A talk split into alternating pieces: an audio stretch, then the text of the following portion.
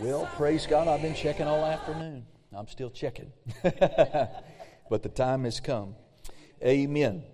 Uh, another thing Dr. Dufresne encouraged ministers, he said, if you're not clear about the direction that you should go, just go with the first thing that you get when you go into the pulpit. And so I want you to go to, uh, praise God, Luke chapter 19. Luke chapter 19. Now, this is it's going to be a little different if we end up going this way. Amen. But uh, I believe you'll get something. You'll get something. You'll get something good. Luke chapter 16. No, I'm sorry, 19. Yes, sir. Thank you. 19. The verse is 16. That's why I had that in my mind. First, uh, Luke 19, verse 13 is where we're headed. Now that I've thoroughly confused everybody. Hallelujah. Well, you know, one of the things that's been a challenge for me of late coming to the pulpit is that I have so much in my heart that I feel like is just vitally important that I need to get over to my group, my congregation. And just time is limited. Amen. And uh, but I was telling the mentoring group Thursday night, uh, last Thursday was our first session, and uh, but I was telling them that I have more expectation in me now of the Lord's imminent return than at any other time in my life as a believer. And that includes, you know, 1999 coming into the year 2000. Remember all that heyday, then all that we went through, and we were just sure when the computers crashed and the, all of that because of Y2K and, and all of that that we were out of here. And um, um, there's, there's a lot of reasons why uh, the body of Christ was so expectant, uh, anticipating an event, uh, because, uh, you know, and I'm not a date setter, not in terms of the day or the hour, but we should know the season.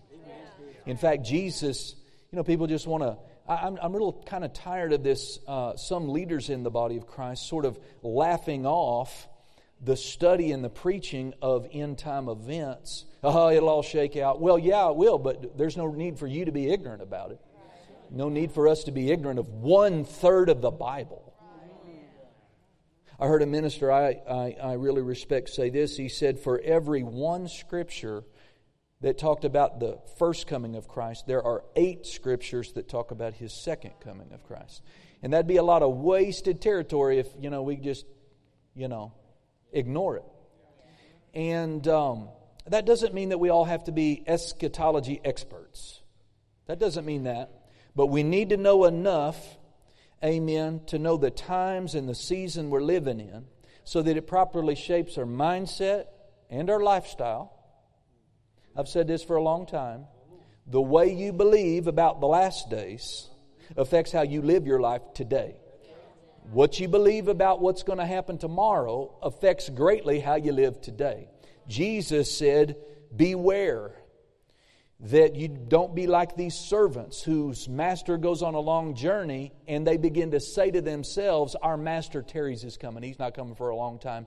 And what? They begin to drink, they begin to misbehave, they begin to get lax because they, they expect him not to return. And what did the Lord say through the parable? He said, Suddenly, unexpectedly, their master will show up and there'll be a reckoning they weren't waiting for. Amen. When Jesus returns, amen. Now, again, I need to bless you. You have to make this clear. Amen. In a general way, you can talk of the Lord's return as the catching away of the church, but He's not coming physically to the planet in that event. We meet the Lord in the air. Amen. The harpazo, the catching away of the church. Amen. That's the next big thing on God's prophetic calendar. Glory to God and uh, praise God. Well, you know, I don't, I don't necessarily, and you can, you have your right to your thought, whatever. Praise God, we're still friends. But uh, you know, those that say we're going to go through at least half of the tribulation period, you know, the anti, antichrist cannot overcome Christ, and we are Christ's body on the earth.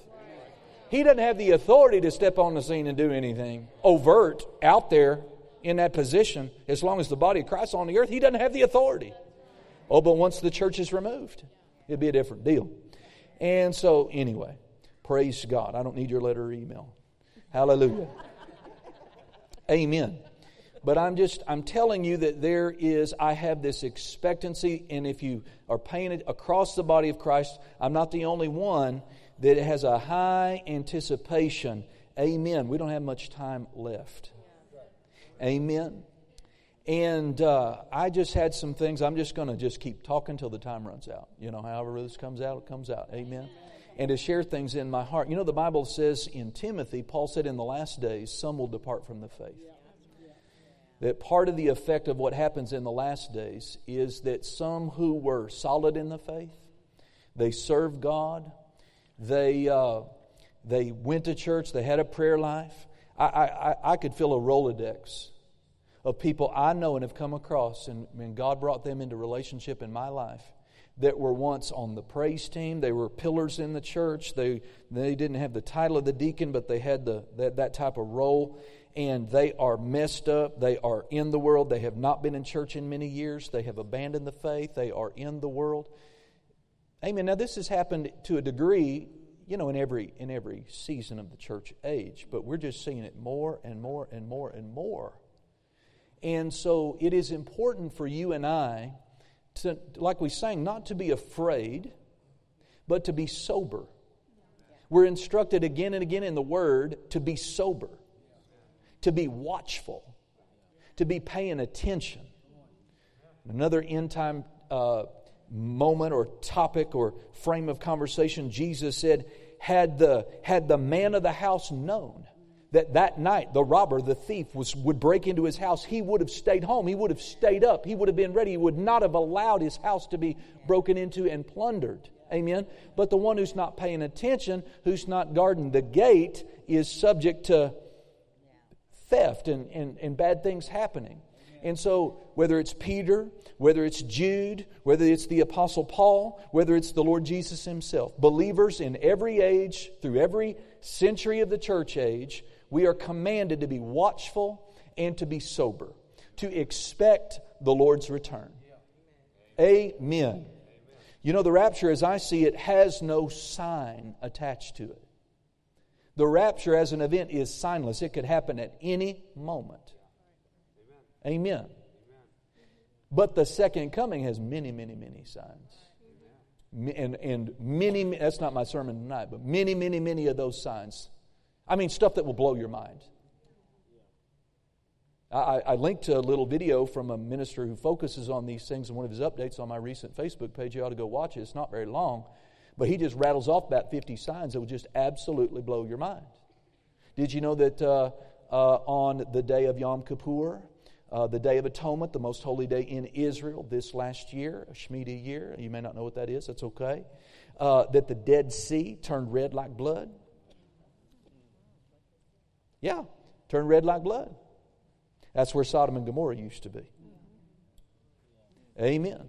I mean, I could just go on and on and on and on, but you know, when you just interact with believers in Paducah daily life, again, believers are so caught up in what Jesus said to beware of the cares of this life. The cares of this life.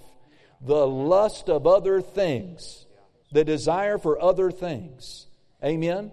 The deceitfulness of riches, people chasing money. These are God's people, but the word is endeavoring to be sown, but they're not producing anything with the word because they're bad ground. He talked about in Mark chapter 4 the bad ground and the good ground. You know, there's a, you could be that you could be that wayside ground. Word of God gets presented and it's just rejected out of hand. Amen. That's wayside ground. And then there's the stony ground. Remember them? And they receive the word of God immediately with gladness. Oh, amen, Pastor, that's such a good word. But they have no root in them. There's no root. They're shallow. Their Christian life is too shallow. And then when a little fruit of that word begins to pop out, because there's no depth, there's no root in them, they're not mature enough in that, persecutions come, Satan stirs up pressure, and it scorches that little plant, and they don't produce anything. But then the third kind of dirt Jesus talked about was the thorny ground. Amen? And he said three things. He said it's the cares of this life the lust of other things. Other, other than what? Other, other than God being God in your life, other than the Word being the Word, the work of the kingdom. Uh, you know, amen. I just encourage you in these last days, like that man said, uh, don't fit church into your life. The church is your life. amen. The church is your life. Amen. And now I, I understand that this little local church doesn't represent the whole church on the earth. Amen. But people underestimate the importance of the local church. I don't have time to teach you that either, but the vast majority of references to the ecclesia, the church, the assembly of God in the New Testament, is a direct reference to a local body of believers, not the body of Christ at large. Amen. People kind of try to uh, stretch the bounds uh, and they want to take the universal church, which is a real and wonderful thing, and they want to make the existence of the universal church as a thing their excuse for living life as a Christian as a lone ranger and not taking their place in the local church. Now, that's not going to fly. And so that this maybe be a good segue to what I thought I might try to get into. And that is that you have, we all do, you have a set place in the body. You have a set place in the body. And it's so vitally important that you occupy that space, that you function in that place and that you understand. I know I can be intense, but it's an intense time. Amen. And uh, praise God that um, that we don't get to ignore, we don't get to be absent to our God ordained, carved out place in the body without consequence and effect. What do you mean, Pastor? You don't get to not come to church, not have a job in the church, not put the church in, your, in its proper place, and you still get your prayers answered, you still get blessed, you still have health, you still have this, you still have, you know, and all of that. No, no, no, a thousand times no, doesn't work that way. Now, people are getting, I said this in mentoring too. You know, people seem to have done that, and we watch them. We watch them from afar. And a decade goes by and it looks like things are going fine. Another decade looks good. It looks like things are going fine. But I'm telling you what, they think they got away with it. But that's not God's endorsement, that's God's mercy and patience. But eventually, the bill comes due. And that's kind of what we're talking about in mentoring is what I see, amen, what I see so much as I observe uh, is the bill come and due for many Christians.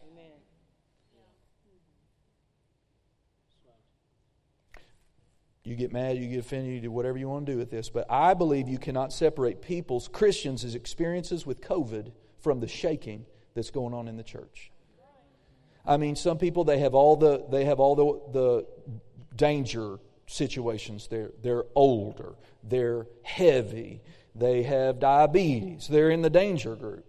But they love God and they're tithing, they come to church and they do all that, and even if they get COVID, it's just like no big deal. And then you have young people, healthy people, vibrant people with rocking immune systems and no diseases that get it and die. To me, there's not a natural explanation for that. These things are deeply spiritual. And I'm not saying that everyone that dies of COVID has been judged by God, but I'm just telling you, I am saying every Christian that has died of COVID, I'm talking of that. I'm not talking about just getting, you know, people live their life out. Y'all have to hear me right and discern what I'm saying. Uh, there is a reason why God was not able to heal, keep, and deliver them. It's not that God chose not to. God is not choosing not to. He wants to. He want, God's will is to heal every person every single time of every single thing. Always. Always. I don't have time to teach you that either, but you know how, we, how the Bible just teaches that. Amen. He's a good God. If that doesn't happen in someone's life, God was not able to. Something was hindering that. And a lot of times for many people, God has waited 10 years, then He waited 20 years, then He waited 30 years. How long are you going to make Him wait before you get in your place? How long should He watch you live in disobedience to His will and still answer your prayers, giving you time and mercy to, and I know many of this it doesn't apply to you, but we all, the devil's going to try to get all of us out of our place. One of the Antichrist strategies you can read about is in Daniel. We're not turning there, Daniel seven twenty five, and it says that uh, there will be this conscious effort on the part of the Antichrist to just flat wear out the saints, wear them out. That strategy, you know, it's going to ramp up in the tribulation period, but it's already at work. It's already at work. Wear you down, beat you down, wear you out, sap your strength. Isn't it right? If he can't destroy a believer's life and a minister's life and get through sin, he will just get behind them and drive, if he can just drive them through busyness and distractions and heaping all this stuff into their life, cares of this world, uh, t- them taking on things God never wanted them to take on. And they're running here and they're running there and they never have time for the real thing. And, and Satan just destroy Christians, render them totally ineffective just by driving them through busyness. And that's why I said, I think to the men the other night or somebody, you're going to have to put your foot to the neck of your schedule. Amen. Amen. All right, let's read a scripture here. Luke chapter 19, verse 13. And he, Jesus, called his ten servants and delivered unto them ten pounds and said unto them, What did he say? Occupy. Everyone say, Occupy.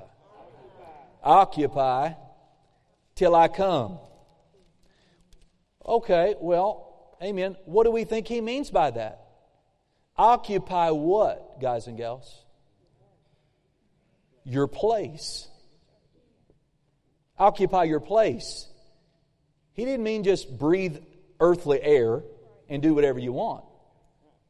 In other words, you're in the earth where there's an enemy. Amen. And Jesus defeated the enemy, but we are the occupying force. I said, We are the occupying force in the earth. Jesus defeated Satan, demons, death, hell, and the curse, but we're in the earth and we have a place, and our job is to enforce the devil's defeat. Amen. That Jesus inflicted on the enemy in our sphere, in our life. Amen. Every single one of us has a place. So I'm going to I'm to give you this term. I, I, I spent a little a few minutes with the guys on Friday night talking about this, but I want to make mention of this. I'll give you this term: places in the spirit. Do you understand that there are places in the Spirit. You have to follow me here. Like I said, I don't know what you'll get, but you'll get something. But there are places in the Spirit. And that's what Jesus, I believe, is talking about, Mom. Occupy your place in the Spirit. Now, our having a spiritual place has natural connections and influences. Amen. Praise God. You know, uh, the office of the pastor is a place in the spirit. But having you know it, there's a natural place site that the pastor is, is connected to as well. My place in the spirit as a pastor is at 3250 Steel Road. Amen. God gave me a seat of authority in McCracken County, and, around, and really, God talked to me about a, a ministry and a mantle that has a regional influence. I didn't make that up, that's just something He said. Amen. So, yes, there are natural implications for my place in the Spirit, but there are spiritual implications for my place in the Spirit. And we have to be aware of both and become skillful at both. Amen. Kamal, as an evangelist, has a place in the Spirit.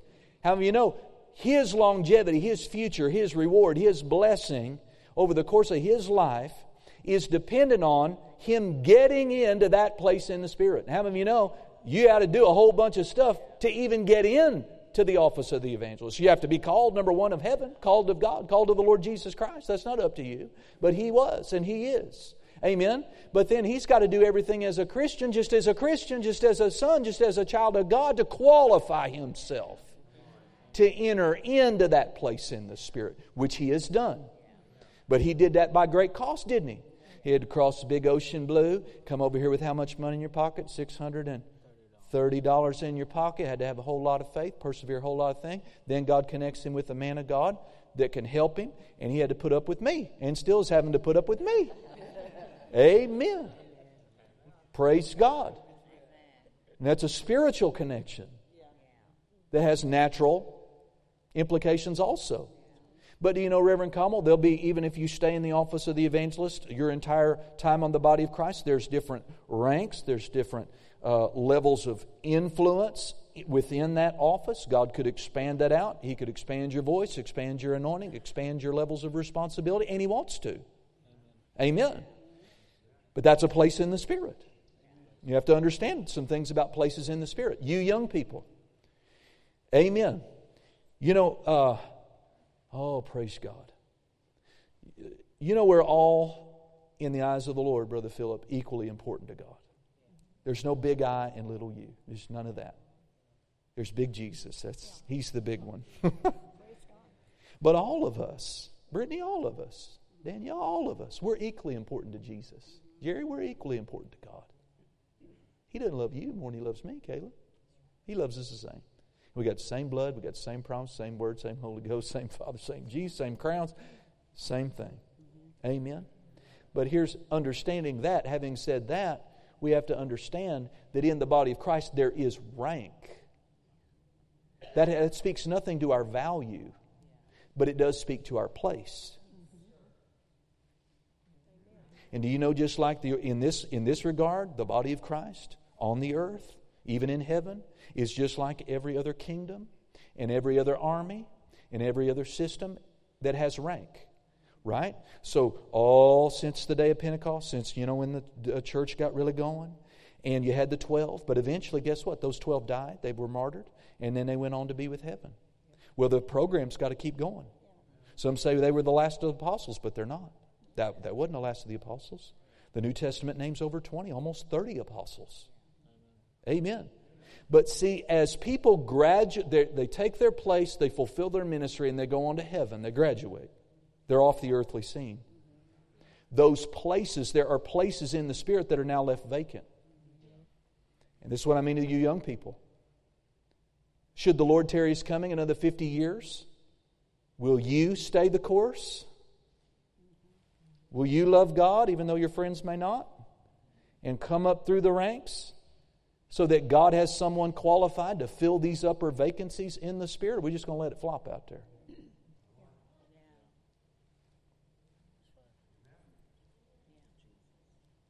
Jesus said, Occupy until I come. Go, go with me to 1 Kings 19. Y'all okay? You can stand a little more? Hallelujah. Your, um, your safest place is in your place in the Spirit, not in your bunker.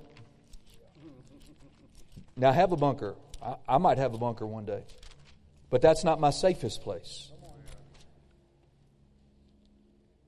Here's another thing. Where is, as a Christian, where is your grace of, where is your place of greatest power, influence, effectiveness, fruitfulness? Where is that? It's not in earthly position, it's in occupying your set place in the Spirit. When I was in California, this is where God began to deal with me about some of these things. And one of the things he told me, he said, uh, he said, son, your greatest place of effectiveness as a pastor is not behind your pulpit. It is in fully occupying your place in the Spirit that is the office of the pastor. Now, that includes the pulpit. Amen? But I can have great effect among the sheepfold by entering in and occupying my place in the Spirit on Monday morning, praying, taking authority over devices of the enemy. I heard Billye Brim say this, and I knew this, but it's good to be reminded. And she said, uh, God began to, her base, you know, her ministries in Branson. And they have a huge meth problem Branson. They've just been taken over by meth. And uh, the Lord said, It's the church's fault in Branson. Nothing happens in a community except the church in that community allows it to happen. Nothing. And he said, because the churches in Branson are so disjointed and not unified and so not prayerful that the devil came in. Why? Because the body of Christ in that city not occupying their place in the Spirit. Amen? Voting plays a role. But occupying our place in the Spirit will keep a lot of the junk out of Paducah, out of our schools. We just don't have to allow homosexuality and that spirit to take it over, guys. And if we do, it's the body of Christ in this area that didn't take their place in the Spirit. Why? Because everybody's absent at all the prayer meetings because they're too busy occupying a natural place. They're occupying a T-ball place. They're occupying a, uh, the lust of other things place or the cares of this world place. But if we don't ever step into our place in the Spirit, the devil is taking advantage of all the vacancies that there are in the Spirit. Yeah. That's something I wanted to get over. Thank. Mm-hmm. Amen. Are y'all following me? Am I making any sense? Hallelujah. 1 Kings 19. And uh, what verse am I looking for? Yeah. Verse 15. And the Lord said unto him, to Elijah the prophet. Now, what place in the Spirit is he occupying? The office of the prophet. And, and is he a, a low ranking prophet? Or no. Is there a higher ranking prophet in the land at this time than him? No. So he's not more valuable to the, you know, to, to God as a person, but in rank, it's an important position that he's occupying. Is that right? And just to give you the, the quick, you know, uh, background on this, in this, what I'm about, what's leading up to this culmination in 1516, Elijah resigned. That's the way I put it. He just got discouraged. He got tired of running from Jezebel and he said, Look, I quit. And what is, what's interesting is God accepted his resignation, Kamal, so be careful about quitting as a minister. Is he just might accept your resignation. I had the Lord tell me that one time. He, uh, he told I quit on him twice. I quit this pastorate twice. I didn't sign a piece of paper, but I just told the boss. I said, I'm done. Mm-hmm. I mean, that second time I threw her into park wherever I was, and I said, Listen, Father, I want you to know when I get home, I'm going to begin the process of figuring out what else I'm going to do with my life because I'm done doing this. And he just, it's about a 10 minute story to tell you how sweet he was and how he got me out of that. And he did, that bad attitude. Amen. But then he said this when it was all over and I was back in a good place. He said, This is the second time you've quit on me. Don't do it again. And he told me, Remember Elijah? He resigned and I accepted his resignation. So I, I, I felt mightily tempted, you know, since I said, no, I'm not even going to go there because I enjoy, I enjoy my place of service. Yes. Amen. Amen. Hallelujah. Hallelujah. So anyway, he quit. But here you see God's instruction. He said, And the Lord said unto him, verse 15, Go, return on your way to the wilderness of Damascus. And when you come, anoint Hazael to be king over Syria. Now, this is a place in the Spirit. Amen. And uh, Jehu, Yehu, that Yahoo, praise God, I don't mean to be disrespectful, the son of Nimshi, shall you anoint to be king over Israel. And Elisha, notice this, the son of Shaphat, of Abimlahola, or however you say that, shall you anoint to be prophet in thy room, or I can tell by your translations you're reading, in your place. Place. Everyone say place. place. Places in the Spirit. Now, here's what I find fascinating, Miss Carey. God accepted his resignation right then. But do you know that he wasn't caught up to be with the Lord in that chariot for at least six? Some theologians say it could be as many as 10, 12 years later. Now, why? What was he doing? If you, if you know the account, what was he doing? He, found, he anointed those other two guys, but then he, he found Elisha. He had to train him. He had to train him. Can you see something, Brother Lester? You're with me. That was important to God in this? Why didn't He just take him? You have to have someone to fill the place. In other words, God doesn't want a vacancy. No vacancy. No interruption. This is a place in the Spirit the plan of God needs, the earth needs. So even though he accepted his resignation, he allowed Elijah to stay on the earth. Let's say it's 10 years, 10 years to mentor Elijah, Elisha. Amen. Then he was caught away. Amen. You know, think about the implications of a man of God occupying his place in the Spirit. Think about all those prophets of Baal. Satan was trying to work through those false prophets of Baal, wasn't he? Right? But they couldn't have their way in Israel. They couldn't have the impact they later did. Amen. Because Elijah was strong, and Elijah was equipped, and Elijah was anointed, and Elijah was in his place. Amen. And he called all those, he called everybody together on Mount Carmel. There's 400 of those false prophets of Baal, and then all the host of Israel, and say, Today we're going to demonstrate to everybody who's God, your God or our God. We're going to find out today. Call down fire from heaven. God called down fire from heaven on his sacrifice. God honored him. And then what they do with 400 prophets of Baal? Thrust them through, took them off the scene. You see, Satan was not able to progress. He was not able to use those false prophets of Baal. There was no prophet because there wasn't a vacancy in the spirit.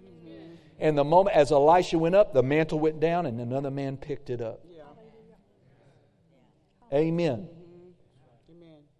Now, you may not be, none of us are, the prophet Elijah, but I'm telling you what, you know, there's, there's position all across all the varied ranks and all the different places and stations in the body of Christ, and there are, there's more vacancies in the body of Christ than there are all the jobs available out in America today that people aren't taking. Who will work in the nursery? Don't look at me. That's a place in the Spirit. Amen. Need a few guys to come out to work day. Somebody else is going to do it. I'm not doing it. Why? For whatever reason you bring up in your brain to justify it. Uh, Thursday morning prayer, different prayer meetings. Not everybody can come because of work and obligation. I really understand that, but a lot of people could come. There's a lot of vacancies in it. We may have every little chair full. But that doesn't mean we're full. A lot of vacancies in the spirit. Because what? Well, I'm a couch potato. Well, I'm not. Well, well, well. I don't want to put my makeup on that early. Well, well. You know, we're all going to stand before the Lord. And I don't know what place in the Spirit necessarily you're all called to, but you're all called to occupy a place.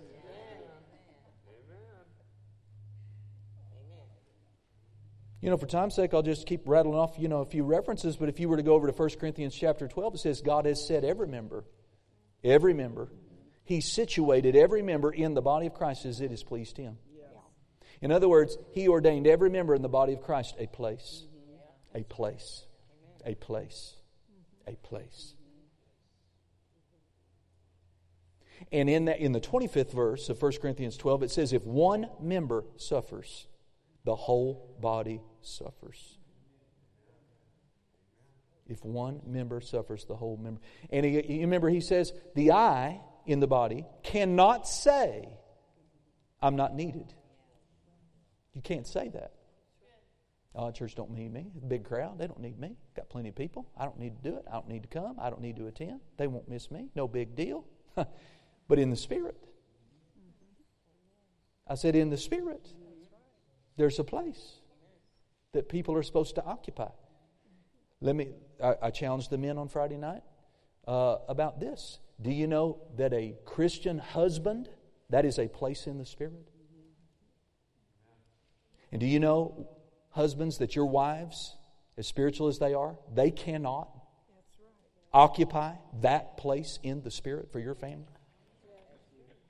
They've learned to support and put up rickets and, you know, little things to try to supplement for the unpraying husband, the unfaithful husband, all that. But, amen, only the husband can occupy that place in the Spirit. I can't occupy her place in the Spirit. The wife, the Christian wife, has a place in the Spirit. I, amen. I can't occupy that place in the Spirit. Are you with me? But do you see how uh, it's, it's interesting to me, especially in the full time ministry scenario, how, how God sees how dangerous it is to leave vacancies in the Spirit. Were y'all paying attention? Did you know who Brother Hagin was in 2003? Were you around enough to know? Did you know who? Who, who knew who Brother Hagin was in, in 2003? Okay, wow. Man, I'm going to have to go teach about Brother Hagin. Well, his place in the Spirit, he, he occupied a large place in the Spirit for the body of Christ in America. Amen. And that socialistic, that spirit of communism, atheist, in the prophet place, in that place in the Spirit, in prayer, he saw those evil spirits trying to come upon the land. He saw Satan's strategy. And in his place in the Spirit, he bound it, he rebuked it. Satan wasn't able to gain that kind of ground because Brother Hagin was faithful to occupy in his call his place in the Spirit. But have you noticed what's happened in America since 2003 when Brother Hagin went home to be with the Lord? What do we have? A big fat vacancy in prayer. And that atheistic, communistic spirit has just come in like a flood. Wherever there is a vacancy in the spirit, Satan will occupy it. Just like in the natural, power doesn't like a vacuum. Same thing in the spirit realm. Hello. Y'all are getting quiet and getting sober, but yeah, amen. These things are, you know, God began to deal with me about these things. Amen. Do you know your helps ministry position is a place in the Spirit? Amen. Amen. There's a natural component to that, but there's a spiritual component to that too. Go over with me to, we're not going to go too much longer. Ephesians chapter 1. You know, another example I got real excited about because I, I was talking to God and I said, Well, God, I, I see that about Elijah, but if it's a real if it's a real thing you're showing me, there's got to be more examples than just the one. And uh, I just love God. I just tell you, He spoke right back to me and said, What about Judas? What about Judas? Y'all know about Judas, right? Did Jesus not choose him? How many apostles, disciples, original to be apostles, did he choose? Twelve. Twelve. One of them, as was prophesied, betrayed the Lord Judas. Well, you get to Acts chapter 1, post resurrection, Jesus is gone. Peter, the, uh, you count them, it specifically mentions in Acts chapter 1 who was there. All the 11 are there. I counted them the other day. Peter was there, James was there, the other James was there. All of them were there. You count them up. It's 11 plus Mary, plus Mary Magdalene, plus, you know, 120 total believers, and they're in that room. And they're praying, they're waiting like God t- said to wait for the outpouring of the Holy Ghost. Are y'all with me? Amen. Okay. And one of the first things Peter gets, he stands up in the midst of them one day and says, You know, it occurs to me because he remembered he was a good Bible reader, and he remembered in Psalm 69, Psalm 109, that it was it prophesied about the man that would betray the Messiah. And it says in those Psalms, let another man take his place. In Acts chapter 1, he quotes that scripture, says, let, let his bishopric, his place in the Spirit, his ministry, call let another man take it. Because why? God doesn't want any vacancies. He ordained 12, and there's going to be 12. The church was going to start with 12, not 11. And so before the outpouring, before the Holy Ghost was poured out, guess what? They filled the vacancy. Because it's a place in the Spirit. Hallelujah. You know, one of the things I found myself doing lately is telling the Father, Thank you for thinking of me. I have a place. It's nice to have a place you fit. Amen. It's nice to have a place where you, you found that you found your joint. Amen. In the body. And you're in your place. And you're bringing your supply. And maybe no one's patting you on the back. Amen. Maybe you're not being heralded. Maybe you got a behind the scenes position. Amen. Oh, but God sees everything. Amen. And don't let the enemy ever tell you that your place doesn't matter. Because if one member is suffering, the whole body suffers. If there's one vacancy, needed vacancy in a local church, the whole local church suffers. We suffer in lost impact. We suffer in the absence of miracles. We suffer in lack of progress to the plan of God. We suffer in the lack of growth because we don't have the human infrastructure. People are not in their place to be able to handle the fruit that God would like to bring. But He's not going to pour a bunch of people on us to help us make a mess. Amen. Ephesians chapter 1. I'm going to show you about a, another place in the Spirit here. Amen. Glory to God. So look, look, at verse 3 of chapter 1. Blessed be the God and Father of our Lord Jesus Christ, who has blessed us with all spiritual blessings in heavenly places. In heavenly places. Amen.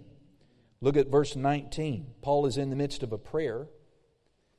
And he says, And what is the exceeding greatness of his power to usward who believe, according to the working of his mighty power, which he wrought in Christ when he raised him from the dead and set him at his own right hand? Talking about he raised Christ from the dead, he raised Jesus from the dead, and set Jesus at the Father's right hand. Where? Heavenly places, spiritual places. Jesus, aren't you glad that He is sitting in His seat tonight at the right hand of the Father? What does the Bible say He's doing in that place? Where He ever lives to make intercession for you, Trey. Aren't you glad that though many are unfaithful to pray, Jesus is in His place, doing His thing, day in and day out? the head of the church, occupying his exalted place in the Spirit. The Bible talks about spiritual places. Look at Ephesians chapter 2. Amen. Verse 4 But God, who is rich in mercy for his great love wherewith he loved us, even when we were dead in sins, has quickened us, that means made us alive, quickened us, together with Christ. By grace you are saved, and has raised us up together, and made us sit together. Ha, come on, where? in heavenly places. We are seated with Christ in that same seat in a heavenly place. Your prayer life is a place in the Spirit. See, this is every family, every mother, every child, but every husband is so vitally important that you, you conduct your life from your place in the Spirit as a believer. Doesn't have anything to do with the church, doesn't have anything to do with the local church, uh, volunteering, anything like that. In this case, your seat in heavenly places in Christ, that's a place in the Spirit. And you're supposed to pray from that place. You're supposed to take authority over the devil from that place. You're supposed to decree finances and prosperity. You're supposed to pray over your wife. You're supposed to declare over your children. I set the boundary to the devil every day with my family. To the devil. I'm in my seat, and Satan, my children, my wife and I, and my kids, we are kept by the power of God through faith. I'm just letting you know the boundary today is where I set it yesterday, and that is you don't get away. Amen. I talk about the blood. He keeps me by the power of God. He delivers me and my children. I also mention you every day in that prayer.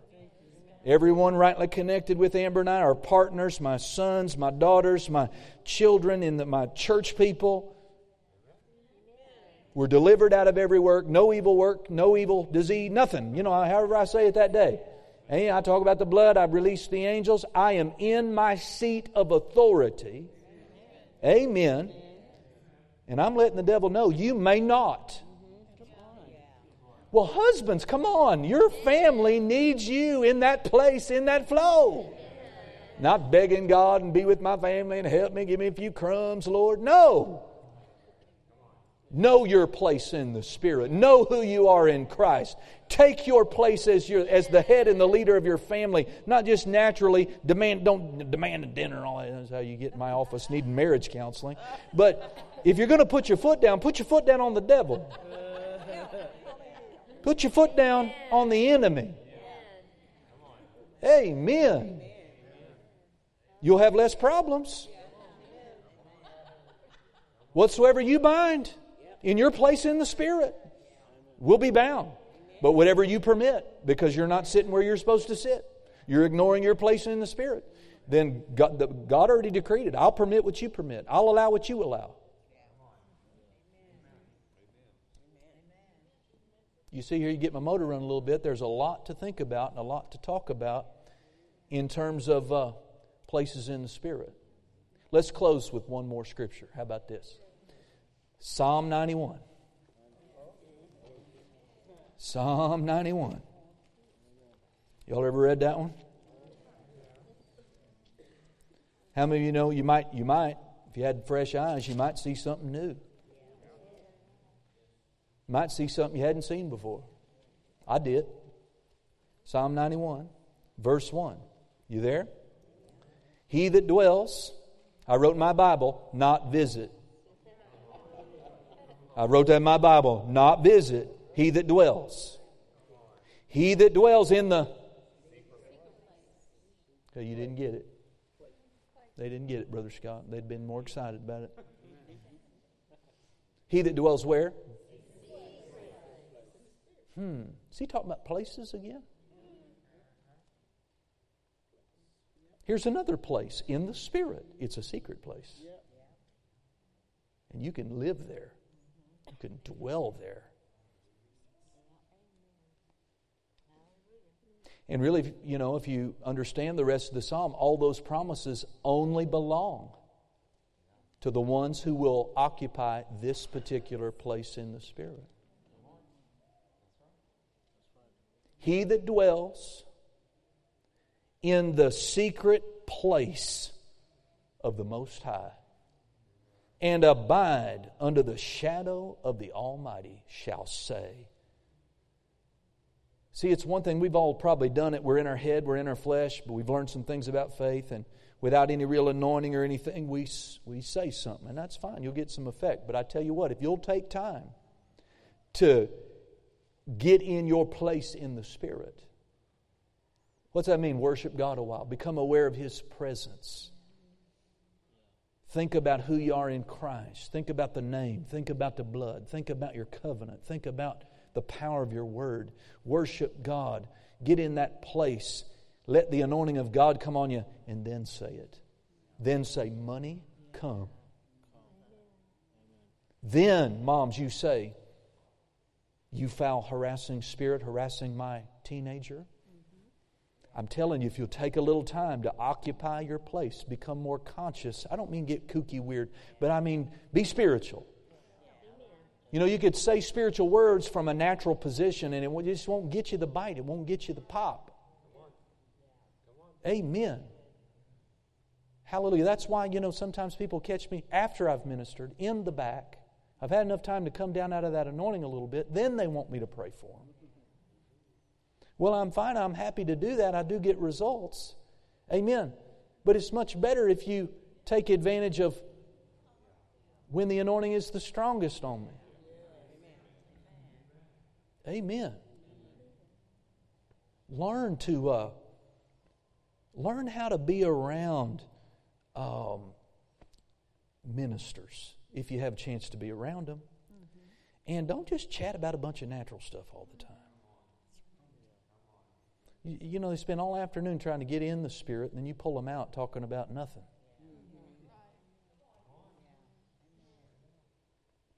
See, sometimes I come out, sometimes I don't pre service.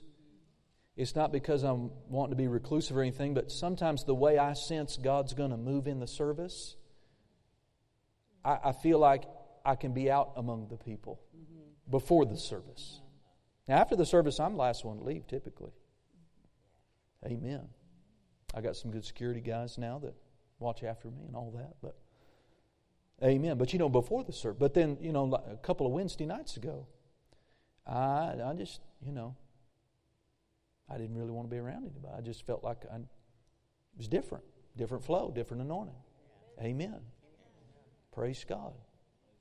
Well, the people that are around me in the back room got to be sensitive. You can't be carnal all the time. Amen. Hallelujah. we'll just try to put her in park here and go home. But uh, I believe, you know, that there's individual places in the Spirit, right? In different functions. We've seen the believer's place in the Spirit in a heavenly place. We've seen the individual place in the Spirit just by living in the presence of God, Psalm 91. We've seen fivefold ministry places in the Spirit that must be occupied. We, and we need people coming up through the ranks that are genuinely called who will submit to and stay with the training process because should the Lord tarry his coming someday, long time from now, I'm going to get old and it would be nice to have a pastor, wouldn't it? Yeah. But people have to come up through the ranks and get into those places in the Spirit. I know a lot of ministers who God deals with them about a greater place, a different office, and they're shy about it. They know it's God. They know it's God. But they, you know, they say to go from the prophet's office to the, or excuse me, the pastor's office into the prophet's office. God will do that sometimes. Amen. And that pastor who's comfortable and settled in that, but ooh, he didn't want anybody to think, ooh, you know, well, you know, uh, I, you know, I think God may be leading me, maybe dealing with me, and I don't know. And no, you don't. You really do. You know. Don't be weird, but if you know, and you know it's God and you know it's time, step into it. Because we need the Elishas in their place, right? We need to Philip the evangelist in their place. Amen. But all of those, but here's what I'm putting her in park with. I believe that there is a corporate body, a place in the Spirit that we can only all get into together. I can't get us there. Stacy can't get us there. We have to go there. And there's a place in the Spirit in this region that God has ordained and called this church to occupy. But two or three of us that want to get there and are reaching for it alone won't do it. We've got to have many, many, many who are reaching for the plan of God. Amen and those that can. Amen. When we have these special meetings, I promise you, I am not filling the calendar to, you know, to fill the calendar, to make it look like we're doing something. I really have prayed. I really have checked it. I really have, you know, when I invite someone here, I'm not interested in bringing a preacher rodeo in front of you. I mean, I could bring in, really, I mean, we've had favor. I could bring in, it's a great church. Amen many that would come. But I'm, I'm looking to be led by God, and, and uh, there's an impartation. There, it's an opportunity for us to spend some extra time this weekend into early next week. Amen? And let's, I don't know where we'll go in the Spirit, what God has fully, but I'm, I'm, I'm going to be here to be a part. Amen. Amen. And to be in my particular place in the Spirit and in the natural to help make the thing go. Amen. And uh, praise God, if your job allows it, amen. I, I'm as your pastor, I'm, I'm wanting you and asking you, challenging you, and expecting you, amen, to be in your place. Amen. And if, if that's your place, then that's where I expect you to be. Amen. Amen. Amen. Amen. Amen. Father, I just pray this has been all right, that the people got a nugget or two. And Lord, as we close, I'm, I'm, I'm asking you for further light. I, I know by the witness that there's, there's more I need to know, there's more I need to see. Praise God about this subject. Glory to God. And so I'm looking, Father. I'm, I'm, I'm asking, and I'm asking in front of the saints. I'm asking for the prayers of the saints that revelation and insight, wisdom would be given unto me, that I could see what I need to see, that I could know what I need to know. Hallelujah. Yes, sir. I'm